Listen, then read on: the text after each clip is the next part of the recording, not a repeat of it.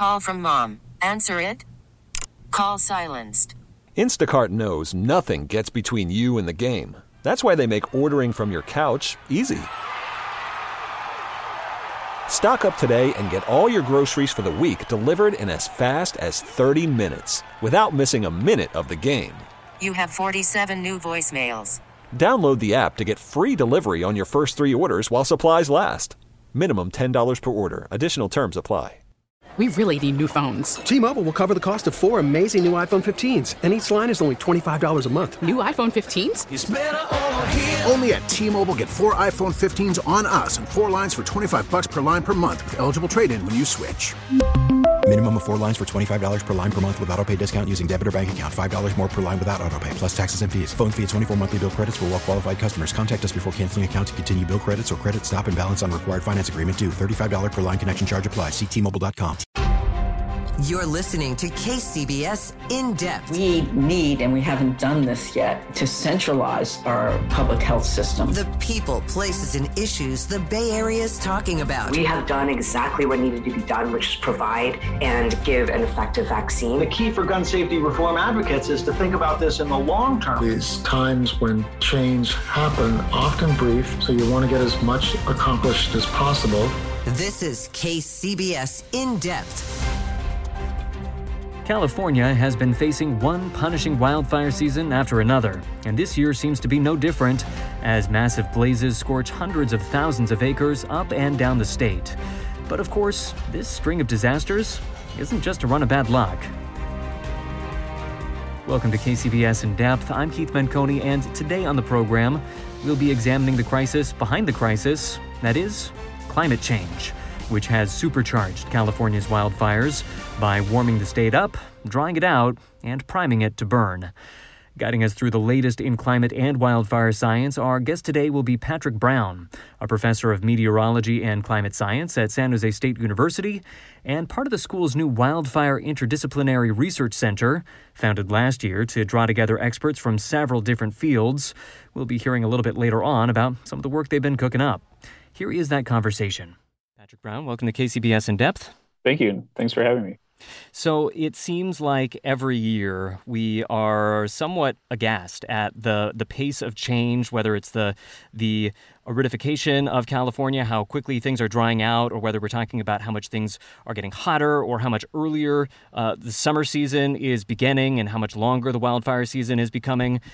But as somebody who has been studying the patterns of climate change and looking at the really long term trajectory of all of this, what does the season look like to you? Is this in line with what we should be expecting? You know, with the, the, the massive jump in temperatures that we've seen throughout much of the West and uh, so many records breaking, uh, breaking.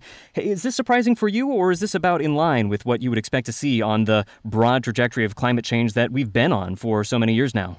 Uh, yeah, in terms of wildfire activity, this is you know right in line with the long-term trends that we've been seeing uh, since the middle of of the 20th century, where essentially uh, you know since kind of global warming really really took over uh, the planetary signal. Uh, we've seen uh, increases in temperature basically globally, and that has been the case here in California as well. And in California and in the West in general, as temperatures increase, that essentially means drying, and it means drying of our vegetation and of the fuels that are available for uh, wildfires. And as fuels get drier, wildfires can become more intense, and you can uh, ignite more wildfires. And so it was a very early prediction in climate science that we would see more wildfires in the West and in California as it got warmer. And it's always more powerful when uh, you actually make a prediction in, in science and the prediction comes true. That's a lot more uh, powerful than you know retrospectively uh, trying to come up with an explanation. And so this is one of these predictions that unfortunately has come true, and it is uh, essentially in line with um, with with exactly what we would expect physically from it getting uh, warmer and drier. I mean, last year we did see more acres burned than at any in any previous fire season that we've recorded in California, and we may be on pace to outdo that in the fire season ahead. We've already seen more acres burned now than were burned at the same time last year. So, is that just in line with this slow creeping up of fire intensity and, and uh, wildfire reach? Yeah, so every single year, you know, incrementally as it gets warmer, we expect it to get drier, and we expect, um, you know, in the long term, uh, it to be more conducive for fires. But there's still, you know, plenty of year-to-year uh, variability, uh, which in in terms of fire activity, which would be affected by a lot of things. Uh, so, for example, last year we had this uh, lightning storm in the, in the middle of August, which accounted for more than half of the area burned in 2020.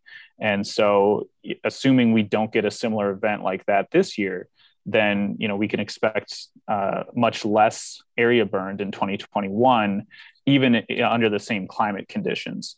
So there's still plenty of year-to-year variability. It's it's not like we expect you know every year to be worse than the previous year, um, but in the long term, we are seeing this just uh, long-term trend of kind of it being more and more conducive to wildfires so that when you do have ignitions you're more likely to get uh, larger fires that are that are harder to control.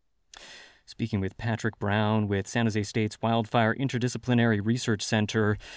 Now talking about the drought in particular we do know that climate change affects rainfall in sometimes surprising ways. We'll see long years of drought, and then we'll see torrential uh, rainfall all at once. Uh, so, just it's a more complex relationship than simply saying when it gets hotter, we will always have less rain.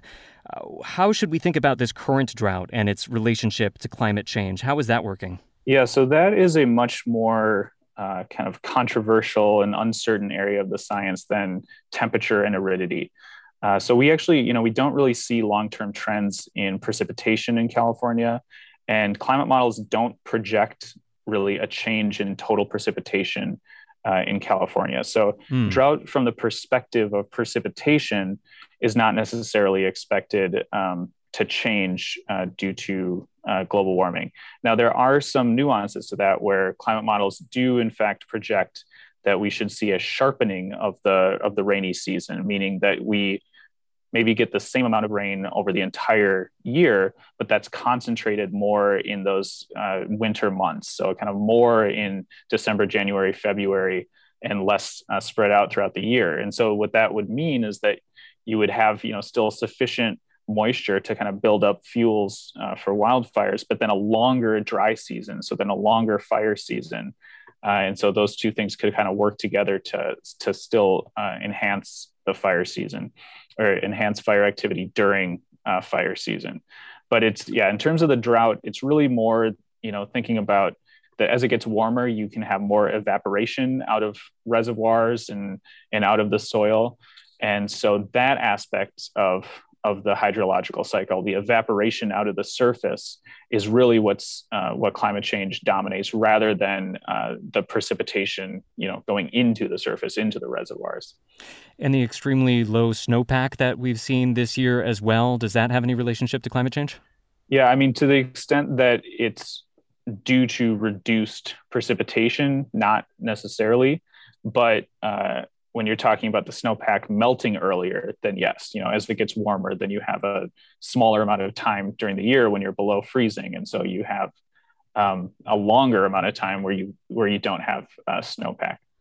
And the timing here really matters because uh, a month of extra fire season on both ends uh, may not seem like a ton of extra time, but we're t- when we're talking about uh, the fall, that is pushing it into uh, the September October range when we are seeing the Santa Ana winds in Southern California and the Diablo winds in Northern California. And those fast winds make for much faster moving wildfires that are more difficult for uh, firefighters to deal with.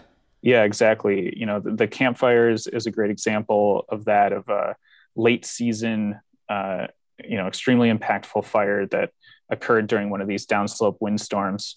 And uh, that's absolutely the case that if it if it rains in september or october and so then our fuels are no longer at these critically dry uh, thresholds or below these thresholds then it doesn't matter how many downslope windstorms you have. They're not going to be uh, causing power lines to to go out and they're not going to be spreading fires uh, so it's it's the combination of if that first rainfall or you know those first couple rainfalls get pushed into December, uh, then you're going to have these these downslope windstorms in October and November uh, during a time period when your fuels are very dry, and so then that's a huge concern for those uh, very impactful wildfires. I'm just going to reintroduce you again, real quick. Uh, we are once again speaking with Patrick Brown, a professor of meteorology and climate science at San Jose State University.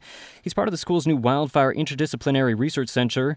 Uh, I'm Keith Menconi. This is KCBS in depth, and we're talking right now about the relationship between California's worsening wildfire season and climate change. So, digging into that uh, a little bit more, I'm sure this is a question that you've been asked a lot in, in recent years, uh, given some of the controversial things that have come out of former President Donald Trump's mouth. But uh, open question in a lot of people's mind to what extent are California's bad wildfires a product of climate change, and to what extent is it a matter of the fuel management in the state? The fact that we've been suppressing fires for so long and uh, we've seen such a buildup of fuel over the last hundred plus years. How do you think about that, and how, how, how should we think about that? Uh, is climate change most of the story, half of the story, or is there a better way to think of it? Uh, so if I had to pick, I would say it's it's around half, uh, mm. and you know we can kind of get at that from from statistics of just looking at years when it happens to be much warmer than usual and years that it happens to be colder than usual we call that a natural experiment so not necessarily looking at the long-term trend but just these these random uh, warm and, and cold years we can see that that variability in temperature uh, basically controls the variability in area burned. Uh, about 40% um, of the of the variability in area burned is is explained by that variability in temperature. And so um, that leaves you know 60% of the variability unexplained uh, by temperature. And so that's you know a lot of things. It's randomness in terms of uh, ignitions you know whether or not there happens to be a, a gender reveal party that uh, causes a fire or whether or not there happens to be a, a, lightning storm in a given location. And then a lot of the rest of the variability we do think is due to this you know century of fire suppression which has caused uh, an unnatural buildup of fuels and you know what, what gets called a fire deficit in a lot of locations where in the natural state or in the state when uh, indigenous people were burning uh, the land intentionally you had a situation where you had a high frequency of low intensity fires. And now you know because of this policy of fire suppression for a century you have a buildup of fuels. And so then when you do have fires uh, they're much more intense they're much more severe uh, and they you know this is coinciding with with the situation where the fuels are drying as well. And so you have this uh, confluence of factors causing the wildfire crisis in the west. So fair to say that we would be in a bad situation with uh, either one of these factors but together they're kind of multipliers? Absolutely yeah. Yeah. So then given all that what should we expect in the years ahead? Is this a problem that uh, as we've seen in this year and the year past, uh, wildfires just uh, growing uh, little by little each year? Uh, or should we expect more peaks and valleys? What's the trend that uh, folks should expect? Yeah, so any given year is going to be very difficult to predict. So 2019, roughly the same climate as 2020 and 2021, but 2019 was a very low year in terms of area burned, you know, something like 250,000 uh, acres compared to you know 4.5 million acres in, in 2020. So those are essentially the same climate, huge difference in, in area burn. So you're going to have year to year variability. But as the climate gets warmer and, and as it continues to get drier, we expect uh, the climate change portion of that signal to only exacerbate uh, wildfires. And the unfortunate part with climate change is that for the next several decades, that is baked in, like that is uh, locked in. So, hmm. regardless of you know international policy, uh, you know the most ambitious international policy would would try to get uh, global emissions down to zero uh, later, you know, in the latter half of the of the 21st century, and emissions need to be close to zero in order for temperature to stop rising, not for temperature to go back down to where it was previously, but for it to stop rising. And so we don't expect temperatures to stop rising um, at a minimum um, before the end of, of this century, essentially. So, any type of solution to this problem would have to do more with uh, forest management or uh, other things that people are doing, you know, on the ground here in, in terms of uh, reducing ignitions, but probably, you know, mostly uh, through forest management, either controlled uh, burns, prescribed burns, or mechanical thinning of, of forests. And so, given all that, what what how should that inform our ongoing debates about what to do about wildfire. Of course, there is the huge debate about how much we should put towards suppressing wildfire, how much we should be putting towards the fire lines, and on the other hand, how much we should be putting towards controlled burns and, and fuels management. And uh, all of these things are uh, pretty difficult in their own right. But then, as we're discussing, of course, right now, there's this overarching issue of uh, climate change. And since it is something that, even in the best case scenario, is kind of on a set track for the next 80 years, is that something that can really impact the way that we think about our response to wildfires in the here and now? It's a great question, and I don't know if I have a good answer. Uh, you know, for mm. in terms of climate policy, that's something that we all have to do collectively uh, globally because we share the same atmosphere, and CO2 is this well-mixed greenhouse gas that goes uh, everywhere. So, uh, you know, China's emissions and India's emissions uh, affect the globe the same as the US uh, emissions do. So they affect our wildfires the same way that our local uh, emissions in California do. So that's very different than the air pollution uh, issue, for example, in, in Los Angeles or, or anywhere locally where you can reduce emissions locally and see that effect locally. And so that's in some ways that makes that a much easier problem to solve because you can motivate people you know locally in the in the here and now uh, so that climate the climate change uh, issue is is one of these very thorny uh, issues in terms of in terms of policy, and so uh, you know we hope that that's solved at the global level and at the you know decade uh, scale this century. Uh, but in terms of wildfires, that that has to be a much more local, uh, you know, tackling that locally, and of course that's very thorny as well. Of like how do you uh, deal with if you're going to do prescribed burns that's going to lower air quality in various locations and i'm sure there'll be uh, many fights about that but i don't i don't have a good answer for how exactly that should be done well, I think uh, just about everybody's looking for a good answer at the moment. Um, once again, speaking with Patrick Brown with San Jose State University's Wildfire Interdisciplinary Research Center. Uh, I actually want to go back to some of the points that you were making a little bit earlier in terms of how much of the wildfires that we're seeing right now should be attributed to the the uh, poor fuel management question, just how, how much uh, plant vegetation growth we've seen, uh, versus climate change. And you, you were actually giving some uh, figures right there. Uh, found that pretty interesting. This speaks to something that I think is always pretty difficult in climate science, which is uh, attribution. How do we say how much of this climate phenomena is due to long term climate change? How much of this weather pattern is due to long term climate change? How how do we know what we know? I guess is what I'm trying to get at. What how do we how can we put uh, those concrete numbers on it, and and why does it seem uh, like we know more as time goes on about the role of climate change in uh, wildfire activity? Yeah. So the uh, the statistic I mentioned earlier was just kind of this simple um, statistic of looking at how much association there is between year to year temperature variability and uh, and area burned. And so that's what we call a natural experiment, um, where uh, we can just kind of use uh, empirical methods to statistically estimate uh, the relationship between two things.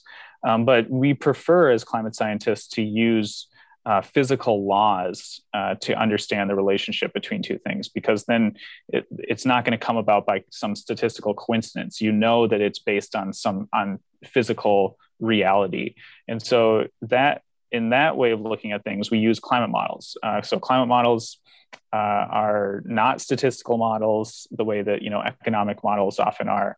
They are physical models. They're based on physics. And so what you can do with climate models is you can um, say, you know, what would the world look like if we had not increased uh, greenhouse gases in the atmosphere? And the model will use physics, physical laws, to calculate what the what the world would look like. Uh, and so that's how we that's how we get at that um, those relationships and uh, anchor them to our knowledge of physics. Hmm.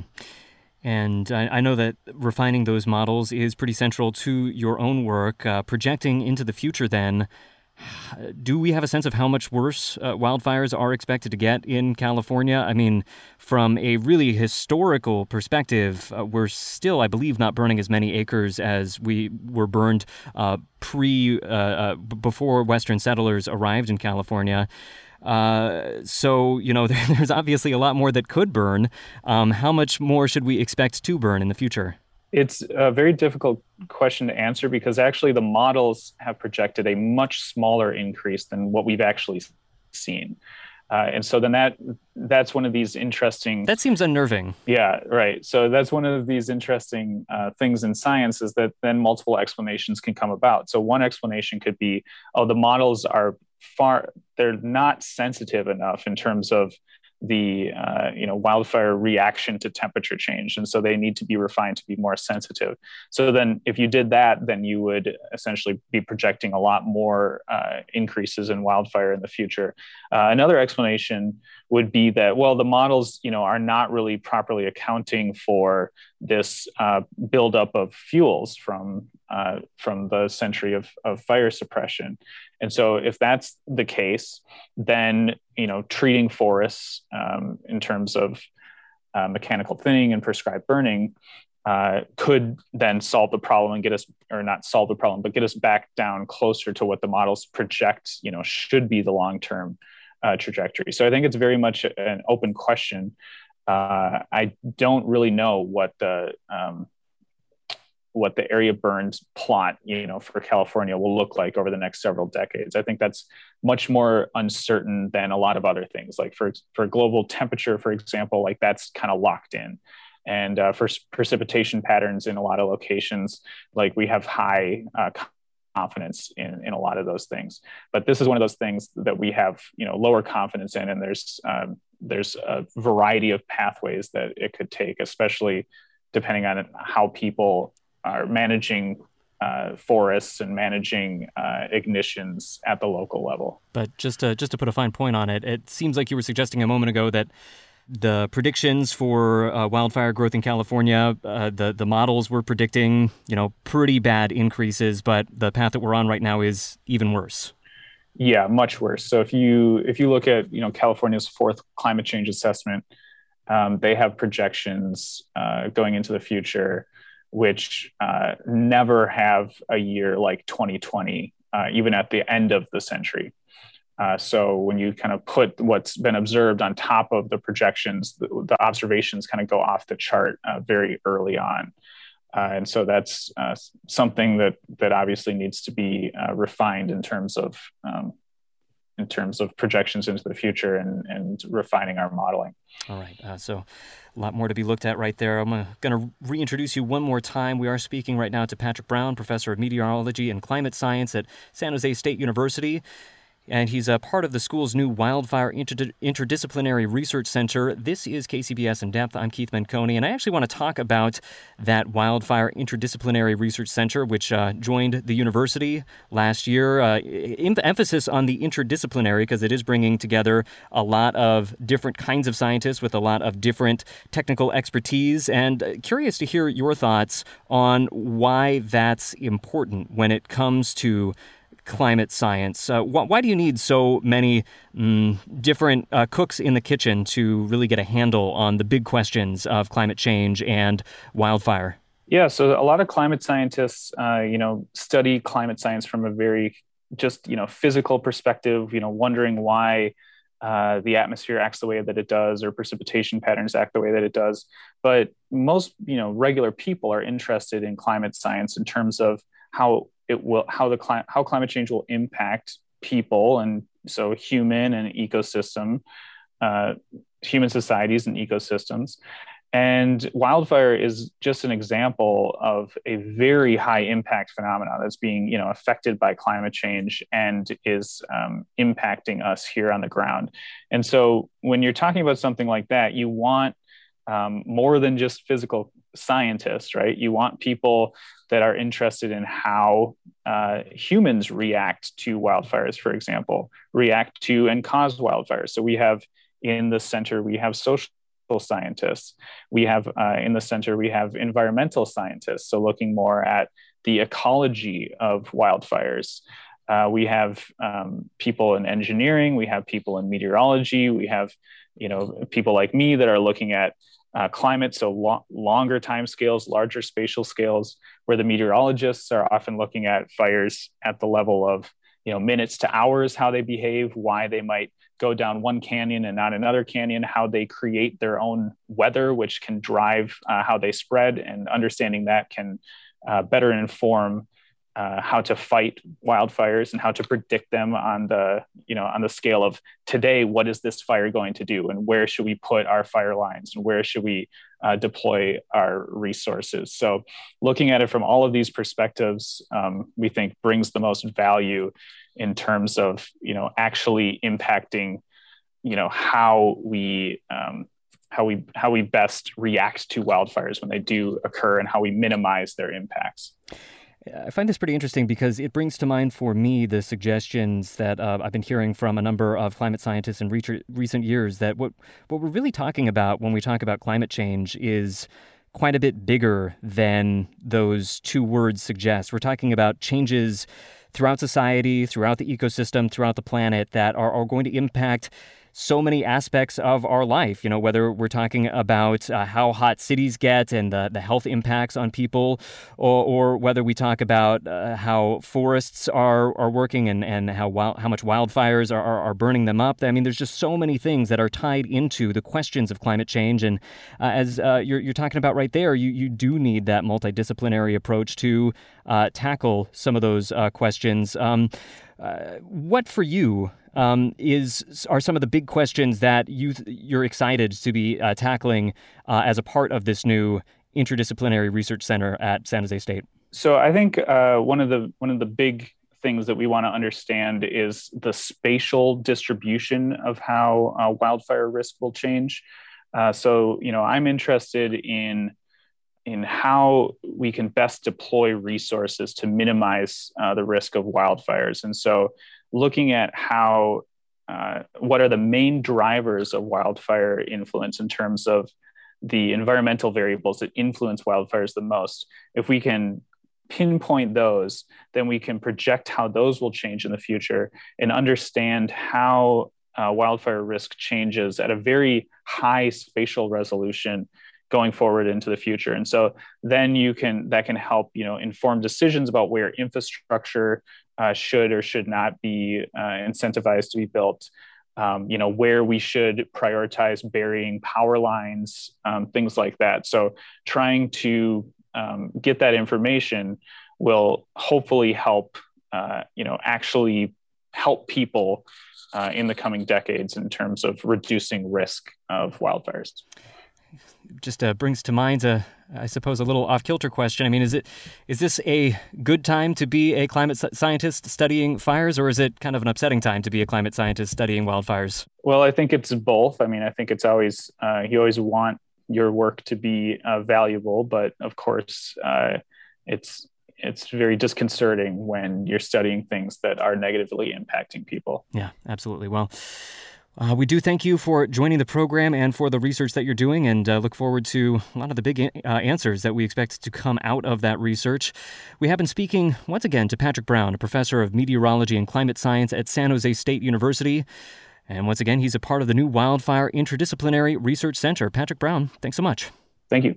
And thank you all for listening. For KCBS and In Depth, I'm Keith Menconi. Stay safe, be well. We'll see you next week. You've been listening to KCBS In Depth. Get every episode by subscribing on Apple Podcasts, Stitcher, and other podcast platforms. Visit kcbsradio.com for more news and interviews. We are the Bay Area's news station, KCBS.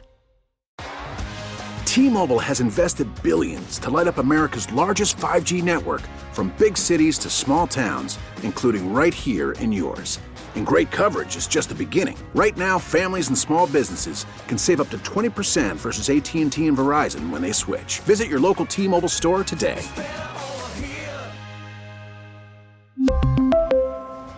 Plan savings with 3 lines of T-Mobile Essentials versus comparable available plans. Plan features and taxes and fees may vary. Oh, Protect your vehicle's engine with a full synthetic oil change and save with Mobil 1 at O'Reilly Auto Parts. Purchase five quarts of Mobil 1 full synthetic motor oil and receive a $10 O'Reilly gift card after rebate. See store for details. With your Mobil 1 purchase, you'll also receive two times points during O'Rewards Bonus Points Month at O'Reilly Auto Parts. Oh, oh,